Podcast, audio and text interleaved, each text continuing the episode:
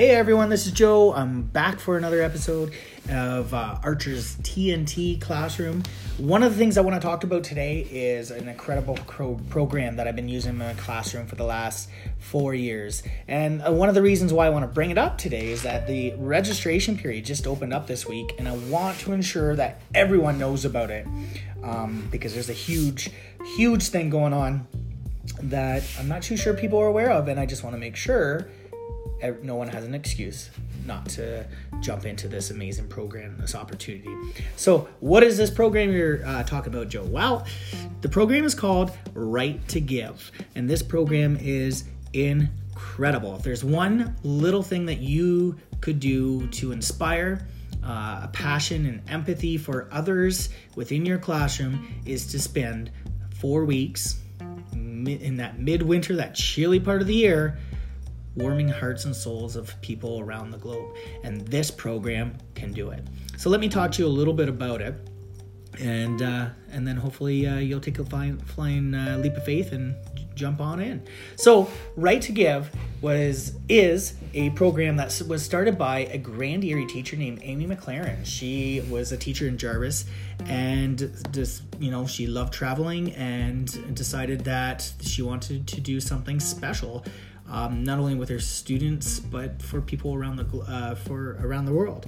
And she decided that she wanted to develop this program and make an impact. And since starting, she has truly made a huge impact. In fact, she rebranded her company from uh, her charity from Write to Give into Village Impact. And um, I have a little side story that I can truly tell you that it is an amazing, inspiring village impact for sure. Anyway, so Write to Give, where to find it? Well, hit uh, writetogive.com. That's W R I T E T O G I V E. Uh, dot com write to give.com once you jump on there you'll see that the registration period is open for 2018 2019 a, there's a great little video there of amy um, talking about how to get started with um, write to give in six easy steps. Well, first step, register. Get registered. And Now it's time to do it. It's going to fill up very quickly, so you need to jump in and do it now. Second, log in the site with your username and password once you get it in there. Then, third, start writing. Fourth step, submit your class writings. Five, order those books. Six, those books get delivered. Now, this year, they are focusing on narratives, and narrative books are fun to write, as Amy had said on this um, on their website. Um, you you could be participating with a class from around your local area, but you could even look at the chance of working with students from another country like Hong Kong or France. Last year, my group, um, I um, did this program with a fantastic group of teachers. I couldn't ask for a better team to do it with. My grade 5 6 classroom from Lakewood Elementary teamed up with some dynamite teachers. Mr. Jonathan So from Brampton, Ontario, and his Ray Lawson Elementary School um, grade six classroom. They partook in our little event. Then we went down to Waterdown, Ontario at St. Thomas Apostle School with Ms. Maureen Richardson's grade three classroom. They were rock stars in that process as well.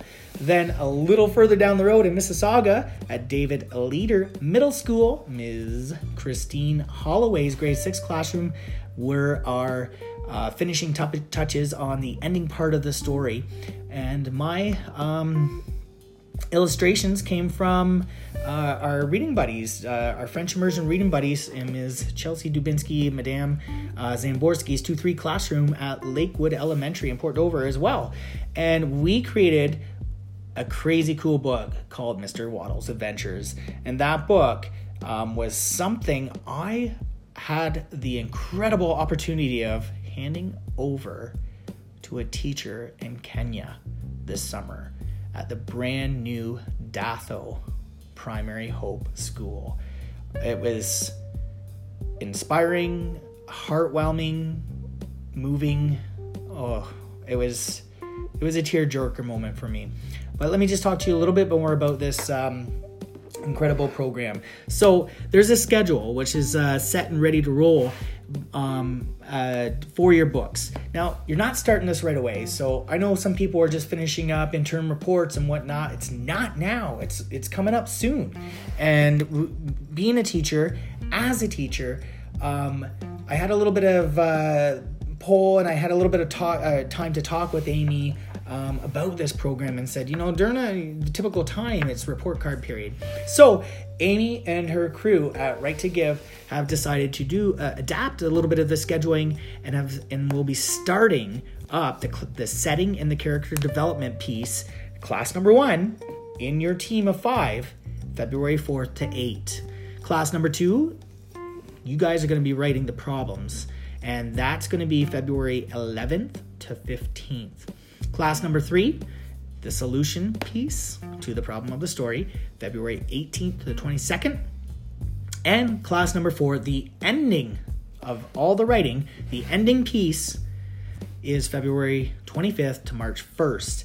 Now, class 5, you guys get to write the or do the illustrations on March 18th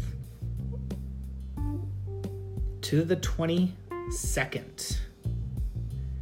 And then the book lay- layout and editing takes place during March and April, and orders are delivered hand in right to the students in May to finish up the year. There's a fantastic little piece at the very back of the book where you can get autographs from all your classmates, which is wicked awesome. So you can all you can purchase a book and you're good to go. Now, as a teacher, one thing that uh, does need to be said though there is a very firm 10 book orders per class, though. You sign up, you have to agree to get 10 of these books. Now, what's the cost of the books? $20. That's it. It's all. It's nothing. 20 bucks a book. So by registering your class, you agree and acknowledge that you're in turn responsible for the commitment of purchasing 10 books. That's $200 for the class. It's not that much considering you have 25 um, to 30 kids in your classroom. Last year, I had 29 kids, 28 of them, not all but one, purchased a book. The family was a little hard off. I ended up purchasing the book for them. So everyone walked away with a, at least one book. There was one family that purchased six, and the reason why they did it was, huh, grandparents grandparents are proud of their grandkids and it's very they're very sentimental and attached to their grandkids now. If their grandkids get published this is incredible. It's bragging rights at the local local gossip station which in my town of port dover that's a local dairy bar. That's where you go down and hear all the stories about the grandkids and everything and everything that you thought you did last night and had no clue and just verifying anyway so the um, the teachers being involved you guys jump in and work together. Now last year i did this wild crazy idea where i thought you know it's cool that you can write this book with the class. So you know i thought it was awesome. Now how did i amp it up? Well i love microsoft and its uh, o365 learning tools um, and apps and programs. So I thought, you know what, Ugh, OneNote, that's my go-to. How am I going to make this even better? Well, I developed a OneNote classroom uh, binder, and what I did with that is I invited um, Mr. So, Miss uh, Maureen Richardson, Ms. Holloway, and Ms. Dubinsky into the book into this binder. It's a digital binder that has been shared. And I had all the information in there who was in my classroom, the name of all the kids, um, what grade level they were, and whatnot. Same with Mr. So, Ms. Richardson, Ms. Holloway, and Ms. Dubinsky. It was fantastic. Now, within there, I had tabs. The tabs were sectioned off as what part of the book you're reading, had the exact dates, the deadlines, and everything in there. Now, the cool thing about having a live digital notebook like OneNote is that it's live. Everyone that is involved can jump into that book, edit, make comments, and whatnot. So, we we're getting some really cool brainstorming ideas.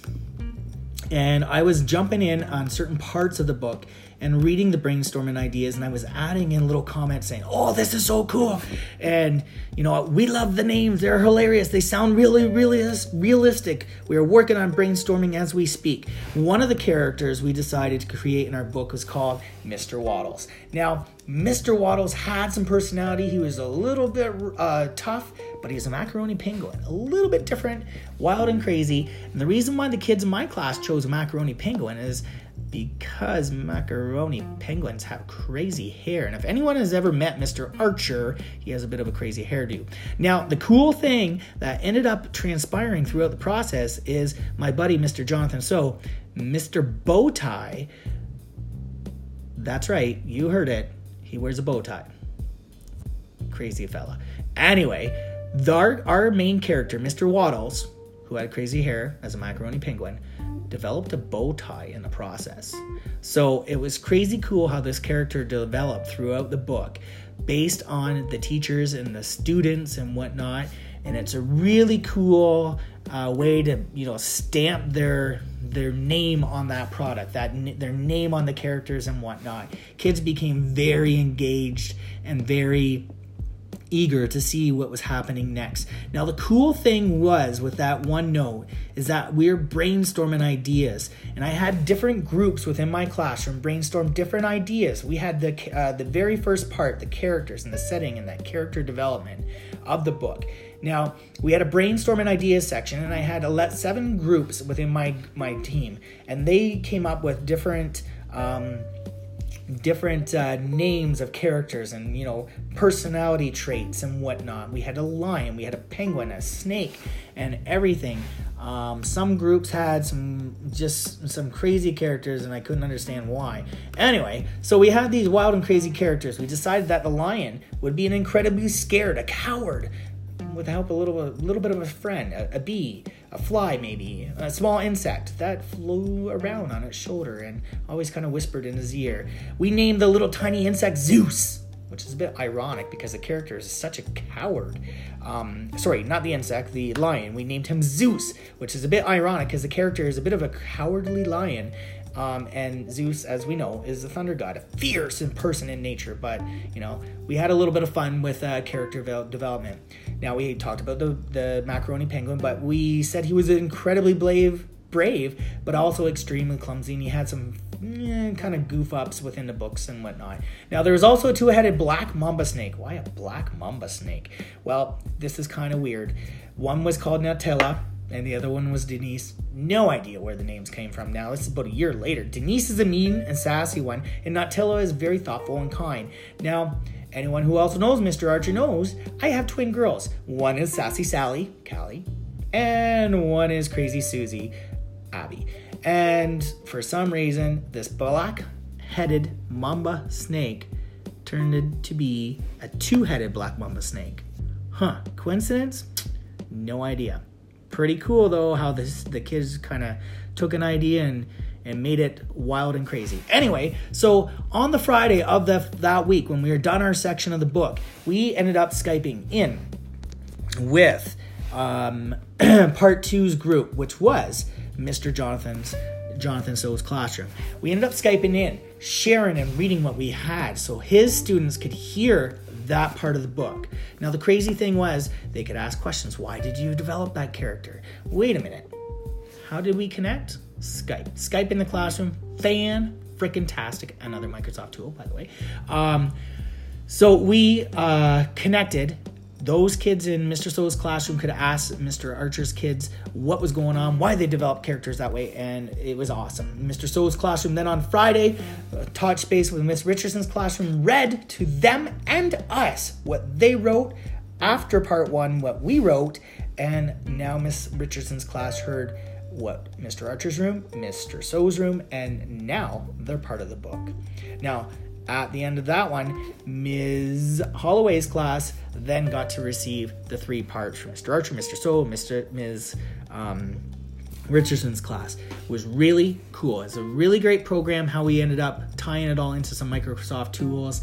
It was lots of fun interacting and, and reading alongside. Now, what did I do in my classroom to amp this up? Mr. Archer is a bit of a goofball and is always looking for ways to, you know, learn from something. Well, my classroom, when Mr. So's class, was writing their part, actually wrote what they believed or how they would like to continue the book. Now, the cool thing was those seven groups that I had prior to within my class that wrote different sections then stayed within their group and wrote what happened next based on what we decided as a group we would share entirely as one.